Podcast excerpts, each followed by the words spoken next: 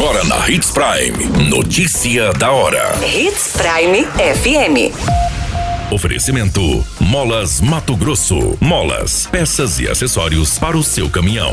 Notícia da hora. Sinop terá ponto facultativo nesta sexta-feira com serviços essenciais mantidos. A NTT assina contrato que autoriza a construção de duas linhas ferroviárias em Mato Grosso. Corpo de jovem que estava desaparecido é encontrado no município de Marcelândia. Notícia da hora. O seu boletim informativo.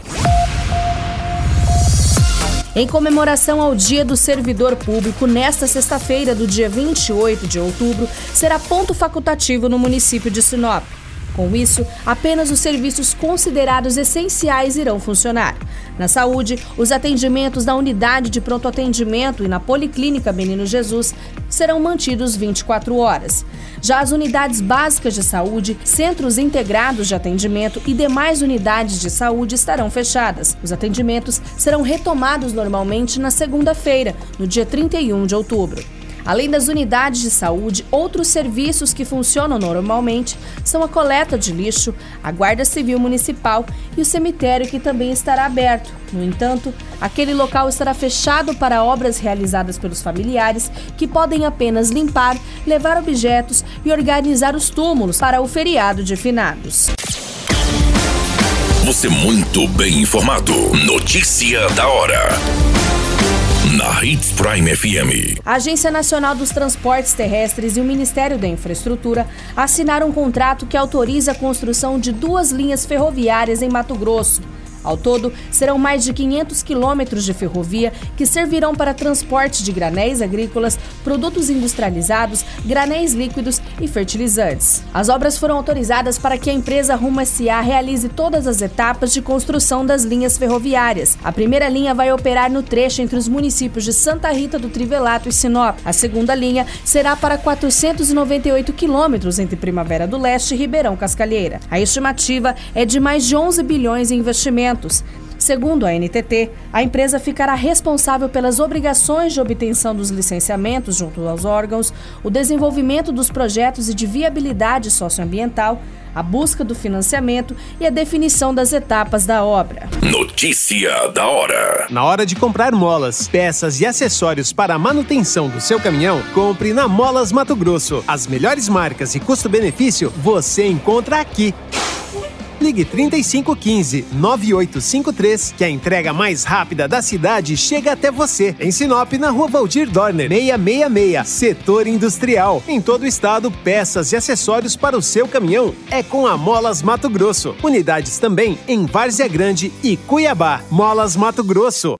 Pra cada boa companhia, um momento de alegria. É só dar uma passadinha no Machado qualquer dia.